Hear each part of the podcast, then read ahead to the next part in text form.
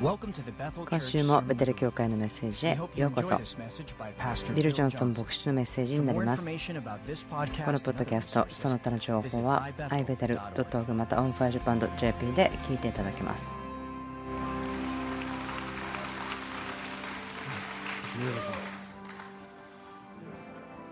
今日は一つの聖書箇所から始めてそのところからしばらく話します。その後にその周りの話をしたいと思います。その文脈から話していきたいんですけれどもある人はこう言いました。すごく私にとって大事なところなんですけどもゼカリア書の9章。ゼカリア書9章の12 12節から読みましょう。ゼカリア書9章12節。望みを持つ囚われ人よ砦に帰れ。私は今日もまた告げ知らせる。私は2倍のものをあなたに返すと。望みを持つ囚われ人よ砦に帰れ。この希望を持っている囚われ人というふうに読むことができます。あなたが囚われ人であったとしてもそれはあなたの力に帰ることができる。それはなぜならば希望があなたのまるで足かせの先についている重りのようであるからと。まあ、良い拘束だということができるかもしれません。その重荷をつけながらも、でもそれは希望という重荷かもしれません。あなたが希望がない状況にするわけして入ることがないと言っているようなものですから。ある若い女の人がこう言いました。祈りの時間で彼女があることを言ってクリスさんがそれを分かち合ってるんですけどもこの言葉があります。一番希望を持っている人が一番影響力を持っている。一番希望を多く持っている人が一番大きな影響力を持っている。人々がすごく望んでいるもの熱望しているものは希望です。これが政治的であっても経済的な状況であったとしてもその場所、状況が何だとしても私たちがどこに行っても人々と話す時に人々の心の痛み、絶望しているものそれは希望です。でここで語っていることはその囚人ですね捕まっている人たちです。でこの聖書で使っている希望という言葉と私たちが文化的にまた社会が使っているその希望、ホープその言葉とは違うんですね。このアプローチの仕方が違います。それは何かこれが起こったらいいな、クリスマスにこれもらえたらいいな、雨がよく降ったらいいな、なんかそのようなお願いですね。軽い感じです。でも聖書で言ってる希望というのは喜んで期待する、良いことが起こることを期待して待っている、ワクワクして待っている。何かが起こる前に待っていることです。その希望みたいなものは打ち破りが来てからは皆持つことができますね。ですからそのことがすごく力強い影響を持つことができることにします。あなたがなぜ希望を持っているのか人々が分からないような状況でもあなたが希望を持っている時にあなたがとても強い影響力を持ちます。状況は神様の約束をまるでないもののようにしようとするでしょう。でもその状況の中であなたは喜んで打ち破りを期待しているんです。それが今日の午後かもしれない明日かもしれない来週かもしれない。でもあなたがやるべきことをやってあなたが神様に仕えているからそして神様の評判というのは不可能な状況に入ってきてそしてその影響を表してくださる方です。からここから始めたかったことに理由があります。この聖書歌詞ですね。しばらく前に神様は私にくださったと思うんでちゃんと紙に書いてあって私の聖書歌詞ですと思ったようにしてるんですけどもですから今日私ですね大胆に豊かに皆さんにそのことを分けたいと思います。それで要塞、ここで言っていることは悪霊的なものではありません。ここでは安全のある場所、あなたが周りを見回したら分かると思うんですけども、この部屋の中に安全な場所であるということが分かります。関係ということです。関係性があるということ。知られること、また人を知ることに対しての犠牲を払うということを望んでいる人たち、あなたと私たちが聖書に書いているようにその生ける石を立てていること、互いが一つとされているということ、それが砦です。それが城です。まあ、宮殿のようだと思うかもしれません。私たちは安全なところにいるんです。信玄はこう言ってます。自分自身を周りから引き離そうとするものは自分自身の願いを行うと書いてありますけども敵が願っていることはいつも神様の民が群れから引き離されることです。ですから、とても強くですね、その交わりを捨てないようにしましょうということに強く励ますのには理由があります。それは日曜日の礼拝の時間というわけだけではなくて、他の信者と一緒に生きることですね。あなたがインプットを与え、その人もあなたにインプットを与えるということ。その誰かの後ろに教会で座っていて、それがフェローシップだ、そう言ってるわけではありません。そのような時間の後とか前とか、その週の中で起こる人々がお互いをケアし合うことができるような、そのような関係になるところが場所です。あなたの砦に戻れ。望みを持つラバレビテル。その砦の中で打ち破りが来るからです。私は過去にこういったことがありますけれども、数年前ですけど、繰り返しています。私たちの人生の中で希望がないならば、それは嘘の影響下にあるということ。もし私たちがこういうことです。時々私たちは気がつかない、または自分たちの信仰が怠けることを覚えてしまいます。そして、打ち破りをここで信じています。でも、ああ、でももうこの話をしたくないんだと思うかもしれない。希望がないところ。でもそれは嘘によって影響されているということです。影響が入っているということです。私とあなたが学ぶことはすごく重要です。このことを考えてみてください。あなたが歩んでいく経験ということは神様が答えを持っていないものまた神様が整えをしてないものはないんです。イスラエルの話を考えてください。彼らはエジプトから解放されて約束の地に入ってきましてでも40年間かかっていました。戦いをして多くの者が途中でいなくなりました。状況が起こりました。こういう人がいましたね話しました。エジプトを出ていくことは簡単でしたけどもそのイスラエルのためからエジプトが出ていく方が難しい。違う王国で生きていたその考え方マインドセットそれを新しく約束の地に入ってそこで生き続けることができるようにエジプトが頭の中から出ていかなければならなかったんです。その荒野でまず歩んでそしてそして主が言ったのはこうでした。彼らの前には敵がいる。でも彼らは戦う準備ができている。スキルもある。でもそのための心がない。なので主は言ったんですね。私は彼らを遠回りさせよう。なぜなら今彼らを戦いに送るならば彼らは恐れてしまってエジプトに戻ってしまうであろう。ということは主はどのような方なんでしょうか？主は遠回りをさせるんです。あなたが勝つことに準備ができていない戦いであるならば神様は遠回りをさせます。それは大きなことです。ということは神様が私をその状況の中に置いているならば私が勝利のために十分に整えられているということを神様は確信があって自信があるんです。思いや態度、その悪い態度、ま問題ですよね。嫌な態度とか考え方というのが起こるというのはそれ恐れを経験するのは罪ではありませんけれどもでも私が恐れに同意して恐れのパートナーになった時に罪が始まります私の思いとか態度それらのことが罪になってそこに毒が入ってしまうということです恐れを受け入れてしまうことそこで起こることは私が見えなくなってしまうことです神様が私にくださっている道具を見えなくしてしまうことです恐れを信じてしまったら急に見捨てられたような一人きりになってしまったような感じになってしまって答えが感じられないない。その恐れを信じるということの子供はその希望がなくなってしまう絶望してしまうということです。なぜならば神様がすでに私の人生でやってくださっていることも忘れてしまうんです。私たちは人生でいろんなことを歩みますけれどもある時にはある事柄はよく対してやることは難しいでしょう。私たちはチャレンジを経験します。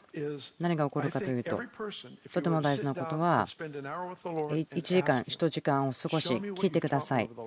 去年あなたが私に何を教えてくれましたか？私が見たこと経験したことあなたの御言葉。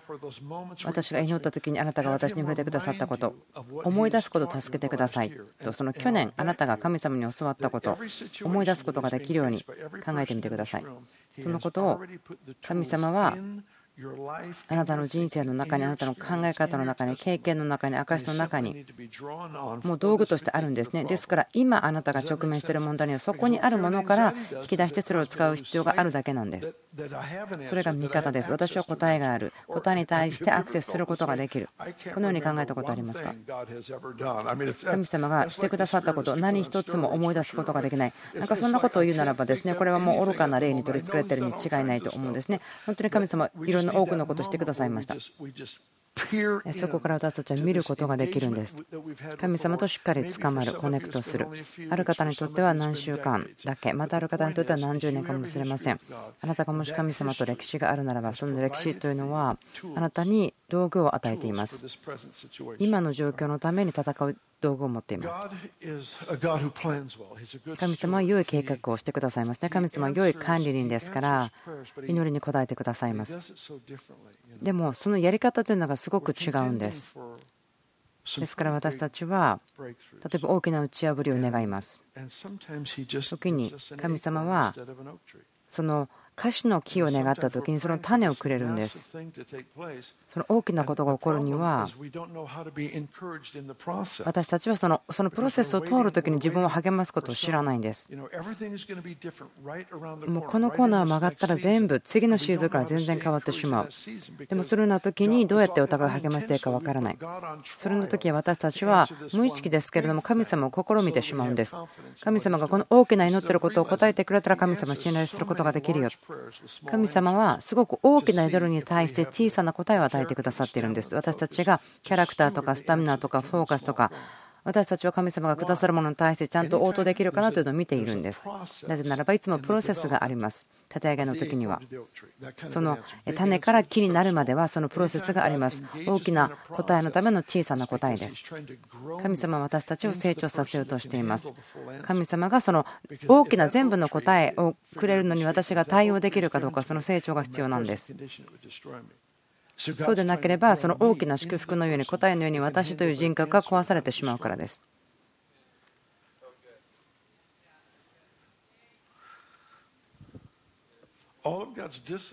神様の訓練しつけということは神様からの祝福答えが私たちを殺してしまわないためです。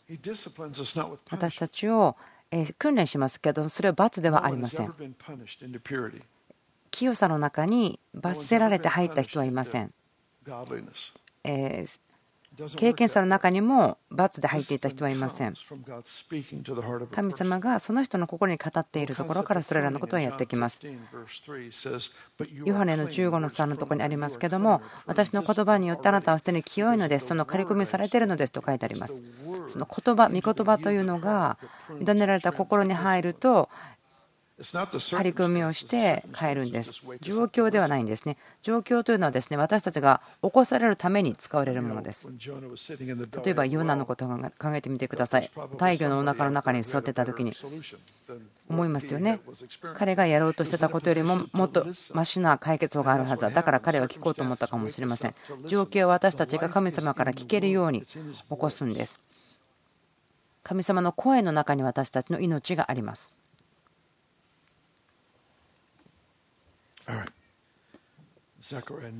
ゼカリア9章11節から。え少しいろいろな聖書箇所からですね。歩き回っていきたいと思うんですけれども。11節。あなたについてもあなたとの契約の地によって私はあなたの囚われ人を水のない穴から解き放つ水のない穴から解き放つ。水がない場所聖書から覚えてますか？イエス様言いましたね私はあなたを自由にしています。水のないところから。私たちが今見ているところはこの予言的な言葉ということを見ています。理解してほしいのは、主の心もこの予言的な言葉の中にあるということです。水のない穴からあなたを救い出す。ルカの11の24でイエス様はこう言っていますけれども、悪霊が人から出た時に、その悪霊は乾いたところで休むところを探そうとすると言っています。悪霊の領域というのは乾いたところにとどまろうとします。理由は分かりませんけれども、でもその後には豚たちが悪霊に入られた時にその水のあるところに入っていっちゃうのは神様の言うものだと思うんですけども悪霊の領域というのは水がないところに住みます。これは自然界の話ではなくて例えの言葉ですね例えで使ってますから預言者たちが使う言葉ですけれども大体ほとんどは水というのは聖霊様のことを言っていますね。雨というのは聖霊様が注がれるとか川とかヨハネの7章でも分かりますけども生ける水の川あなたのうちにあるものそれは聖霊様ですと言ってますから多くのところは聖霊様の訪れそれが水。悪霊はその訪れがないところに隠れる聖霊様のないところに悪霊が隠れてしまう。12節望みを持つ囚われ人よ砦に帰れ。私は今日もまた告げ知らせる。私は2倍のものをあなたに返すと。これはあまり時間取りませんけれども、もうすでにしていますから、数週間前に話をしました。回復のことです。神様の回復をするというご性質です。呼ぶ、すべてをなくしましたけども、神様彼を回復した時に2倍以上のものを与えましたと。ソロモンの宮、壊されました。建てられました。サイズ2倍以上のものでした。回復の考え方というのはとても深いんです、聖書に書いてあることは。回復ということを考えていたらこう考えることもできるでしょう。聖書的に考えるということをしていくならばこのような考え方があります。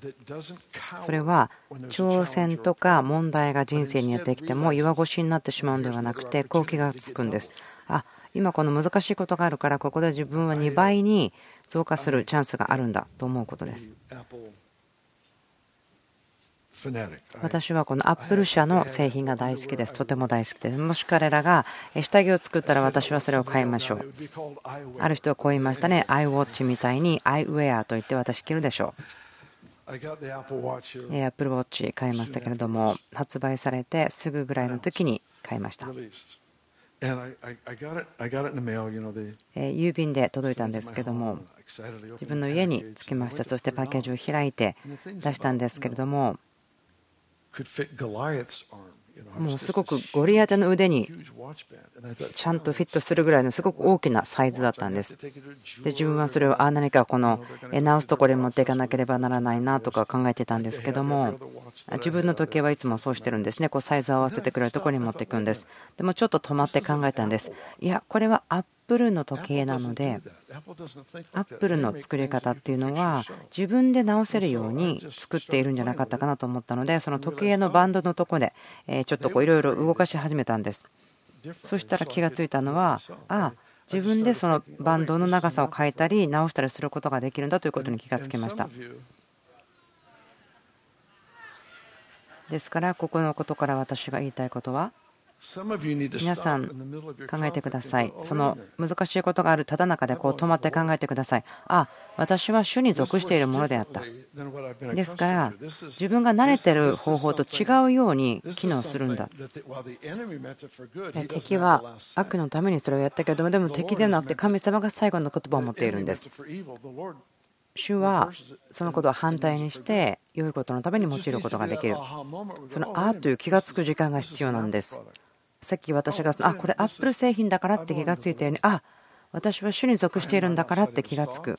神様の御心のうちにいます。思いの中にいます。目的の中にいます。神様は私が苦しんだり大変なことあったとしてもでもそれを2倍を失ったものを受け取れるポジションと約束をくださったと思うことです。それが希望のすることです。希望はその状況を全く違うふうに読み取ることができるんです素晴らしいですよね。そ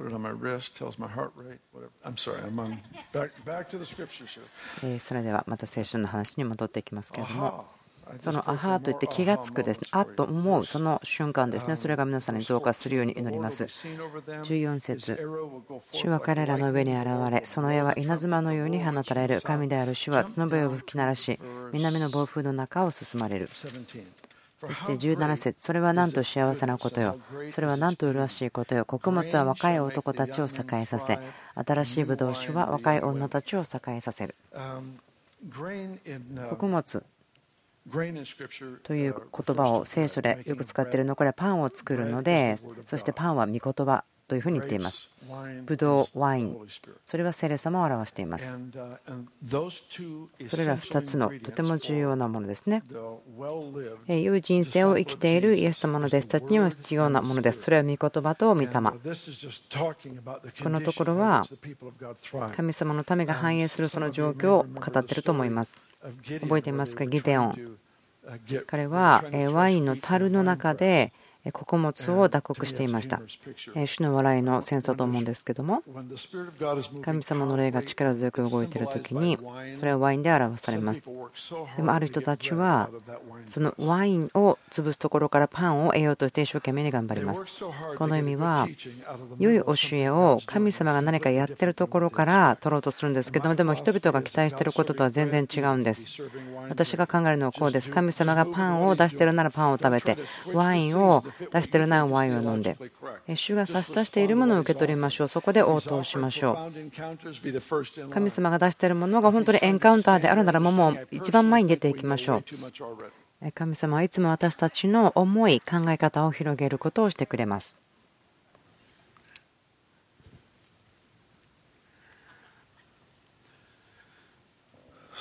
ある人たちにとって知識というものがそしてそれによってこうであるべきということが自分たちの経験をとっくに乗り越えてしまっているんですね。ですから何か霊的に支障をきたらしてしまうこと。主が探しているのは子供のようである人たち。その増加とかいろんなことが起こっている時にあってもそうであること。子供のようなアプローチができること。このイエス様と歩むということに対して。その子供ってケープをつけるんですけどでも彼らはそのケープをマントのようにしてしまって自分はスーパーヒーローでどっかに飛んでいくんだというふうに思うんです。だから冒険家であったり子供の人生というのは神の御国がどんなものということのモデルです。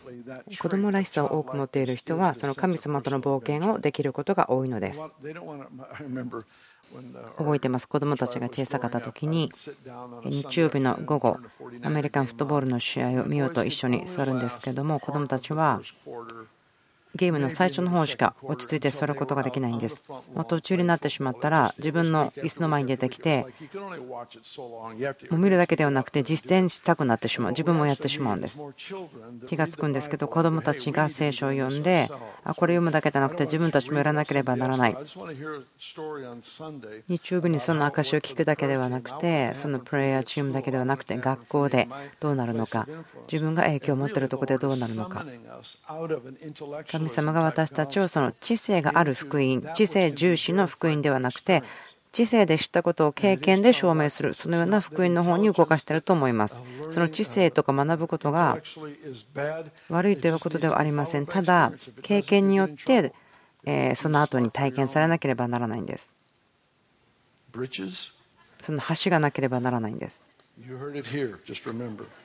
10章の一節後の雨の時に主に雨を求めよ主は稲光を作り大雨を人々に与えとありますけどもえ今一つですね読んでなかったところがありましてすいません。13節戻りましょうか。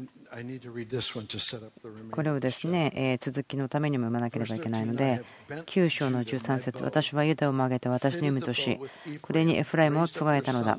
シオンよ私はあなたの子らを奮い立たせる。ヤワンはあなたの子らを責めるが私はあなたを勇士の剣のようにするユダを曲げて私の意味としてありますけどユダの意味覚えてますか？賛美です。私はユダを曲げて私の意味としその弓に何をつけましたか？ユダを曲げて私の意味としこれにエフライムをつがえたのだとあります。エフライムの意味は何でしょうか？勢い、実がなることですけども私は実がなることというのを賛美のパートナーにしました？一緒に働くものとしましたと言っています。ですからこれらのことが表されている時にしっかりと見る必要があります。時々私たちはその説明書を読んでもそのことが書いていないんですね。ユダの意味が賛美だとか私は賛美をその実がたくさんなること豊かさがあなたの賛美の中にあるとかそんなことは書いていないんです。そのでもその鍵はあなたが豊かさを本当に持つ前、ことを持つ前に先に賛美をすることです。ここはまだ人々に必要がありますけども、神様が賛美の中に豊かさを置いたんです。福音書の中でも見ることができますけれども、その、え完全にされた賛美とありますけれども、全くものとされた賛美、旧約聖書のところからは、主はこう言っています。詩篇ですけれども賛美というのが勢いにつながっている新約聖書では子どもたち子どもたちが神様の良さをお祝いしている。ですからこの御言葉のところの結果というのは賛美というのはそこに勢いがあります。ということですどうぞ私と共にちょっとここを考えてください。シンプルな行いです。がっかりするような状況とか悪いニュースが自分に来た時です。でも手を挙げて賛美して私あなたを神としてあなたが御座に座っているということを認識します。私あなたに誉れを捧げます。お医者さんが悪いレポートを私にくれたり友達と喧嘩をしたとか親戚がなんか嫌な感じになってきたとかビジネスがすごく悪くなってきたとかでもその中に止まって主よ私あなたを認識します。あなたが神様です。あなたは御座におられますと。私が経験する一つのことはあなたが知らないことは何一つありませんということを宣言します。ですから主はあなたが主権を持っていらっしゃって働いているのであなたに誉れを返しますとあなたを信頼しますということをするんです。その生贄をするとどうなるかそれは勢いだと書いてあります聖書はそれは勢い、力だと言っています。そしてそれは身が多くなること、繁栄だと言っています。あなたがそれを感じる、やりたい、そう思わなくても、神様の主権、全てを治めている方であるから、あなたの人生を神に捧げます。でも敵は引き離そうとします。滅びをもたらそうとします。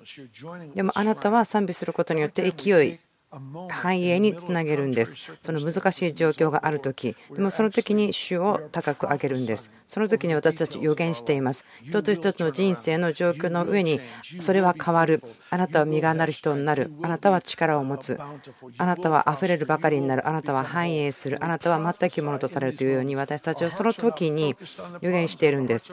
問題に焦点を当てるんではなくて、私たちが神様を褒めたたえる時に驚くべきことが起こります。神様が問題の解決のために声を解き放ってくださるのです。働いてくださるのです。私たちが賛美し、主にりかかる時に神様ああの問題に私が解決しようあのことを私が解決しようそのようにしてくれます。それがすぐその時でなくてもまた少し時間かかるかもしれませんけども神様がしていることはその中で私を成熟させてくれています。なぜならば私がその答え大きなものを受けた時に私がそれで破壊されないためです。そのプロセスが必要です。その種が樫の木になるように。その木大きいので私がそれを受け取った時に私を破壊しないように良い管理人となることができるようにということです。10章の一節。後の雨の時に主に雨を求めよ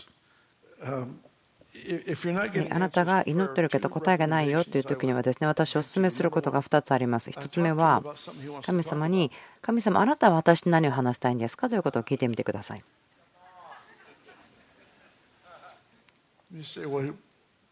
えどういうことですか？え？私のこと神様が話したいんですかと思うかもしれないけどもちろんそうなんです。神様の声に慣れてください。神様の心がどこに一番向いてるのかなというのも見てください。今日その収穫のための働き手ということでポールさんが祈り導いてくれましたけども私たちはそれを祈りました。その答えを見ることでしょう。2つ目はもうすでに起こっていることのために祈りましょう。雨が降っている時に雨を求めましょう。神様、雨を降らせてくださいと祈ります。なぜでしょうか？あなたはあなたの祈りを神様のやっていることに並べるからです。神がしたいことを一緒にするというところに立つんです。3節私の怒りは羊飼いたちに向かって燃える。エクラスの牧会的な人々が自分の益のために好き勝手なことをしていると。こう書いてありますね。万軍の主はご自分の群れであるユダの家を訪れ、これ賛美という意味ですね。彼らを戦場の素晴らしい馬のようにされる。最近こちらの方で、その戦場で働く馬ですね、軍馬の映画がありましたけども、そのことを学んだらすごく興味深いものなんです、軍馬というのは。その軍馬というのは戦場の音もまたその匂いも分かります。また走ります。戦場を走る馬です。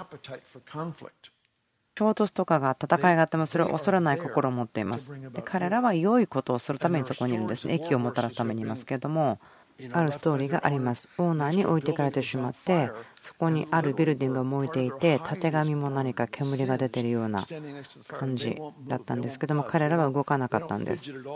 恐れていなかったんです。難しさがあっても。ただ集中してそこにいたということ。その礼拝する人たちはそのようなものです。ユダです。賛美です。彼らは軍馬になることができる。主の働きのためにそれこにいて聞いて何が起こってもそこにいる。彼らはフォーカスを失うことがない。何も彼らを動かすことができない。なぜならば主が彼らのうちにあるものを与えています。その関係が表される賛美というもの。神様のご人格とその約束に確信を持って安心しているもの。自分が祈っている祈りが自分の方法で答えられないとしてもそれで神様に対して怒らない。その生贄の中で捧げ物の中で何かが起こります。あなたの隣の建物が燃えていてもあなたが動かない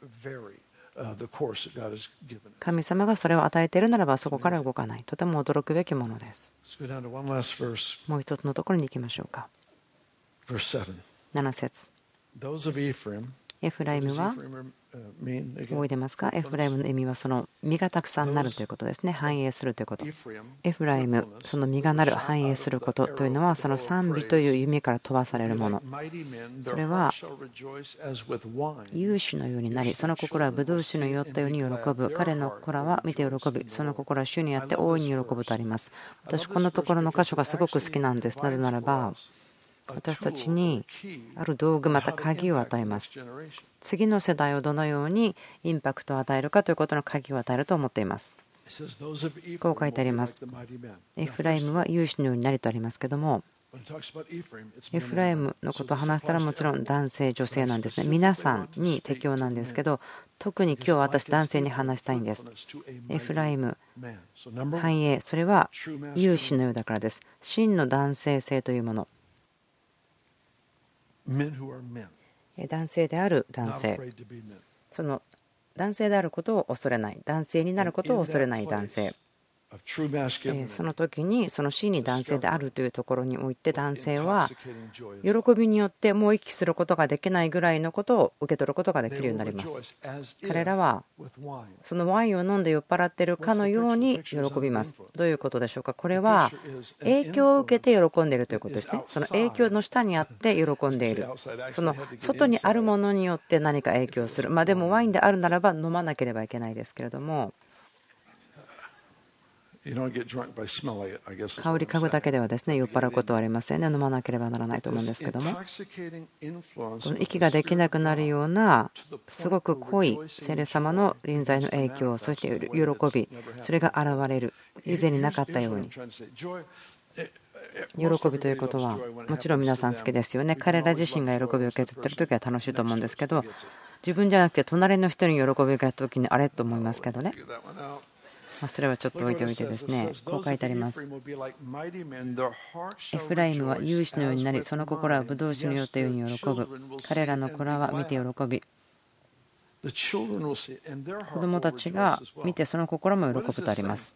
どういうことでしょうか。私はこう思います。次の世代はそのお手本として見本としてその男性がその喜んでいることを見るのを待ってるんだと思うんです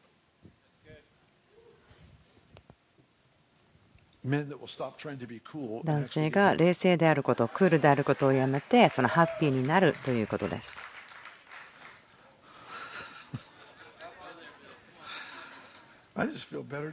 私、今これを言っただけで本当にスッとしました。本当にハッピー、ハッピー、ハッピーです。御言葉に書いてありますか？私がただ勝手に喋ってるだけでしたか？エフライム、豊かさ、たくさん実がなること。は男性、有志のようである。まず最初は矢として戦いに送られていく男性。とても男性的な男性。真の男性。はワインで酔っ払ったようになるところにアクセスすることができる。そしてその喜びによってそのことが分かる。その喜びが溢れてしまってその世代多くの人たちが収穫されます。そして多くの人たちがこの男性が喜んでるのを見てお手本にすることができるようになります。このところは普通ではないような表され方書かれ方してますね。希望と賛美とたくさん身をならせること。そのことが一つの世代に影響を与える。そして男性たちが自分は誰だということを分かるような場所において神様を喜ぶことができる。なぜならば彼らの前にそのモデルを見たからだ。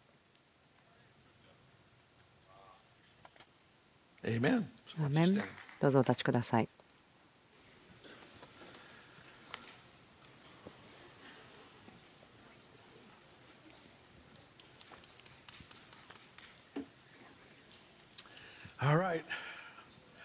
それでは、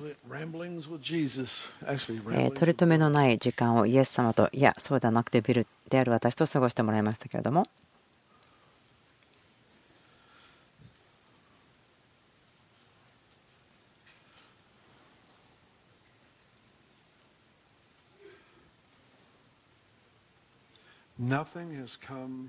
私たちの前にやってくる状況で何一つとして神様がすでにその解決また答えを準備してないものはありません。ボブ・ヘーゼルさんという方がですね最近こう言いました。私たちのところにも来てくださる預言者の方ですけれども。神様は時間の外にいるけど私たちは時間の中にいるんです。ですから神様は答えをすでに達成していることとして見ています。なぜならば神様は時間の外にいますから、でも私たちに約束くださったということは、もう私たちすでにこうしてくださいという目的があるから、そこにコネクトできるよということを教えているんです。続けてこのことを言っていきましょう。あなたがそれを好きになるまで。まだ分からなくても分かったようにしてくださっていいですよ。考えてみてください。重要な打ち破りが来年必要な方いらっしゃいますか？みんながそうだったらいいなと思います。成長しているならば打ち破りが必要です。考えてみてください。神様の本にはもうすでにそれがなされています。だから約束をくれているんです。神様はすでにもう問題を解決しているからです。解決を与えているからです私たちがしていることというのは私たちの心ですでにその希望に対して「はい」と言ってるだけです。希望を持つ理由があります。それは神様もそこに行ってるし終わってるんです。やってるんです。賛美する理由があります。なぜならばもうすでに語られているからです。もうしっかりとしたものとしてあるんです。私の希望というのは私の中で打ち出し犠牲をするような賛美として働きます私の道に来ることができるもので神様が見てないものを考えていないそして打ち破りの計画を持っていないものはありません。それだけではなくて2倍です。2倍です。2倍です。自分の心に手を置いてください。2倍の祝福。2倍のもの。2倍のもの。全ての盗まれたもの。壊れたもの。盗まれたもの。私たちがその理由に関わってしまったものであっても愚かな失敗をしたからなくしたというものであってもで自分を責めていることであっても回復される時に2倍私たちに回復してください。全てのことが私たちに反対する状況だとしてもお父さんが私たちを弁護してくださる方です。2倍の所有2倍の祝福イエス様の皆によってお祈りします。今週のメッセージ聞いてくださってありがとうございます。podcast.ibeso.org また onfirejapan.jp で聞いていただけます。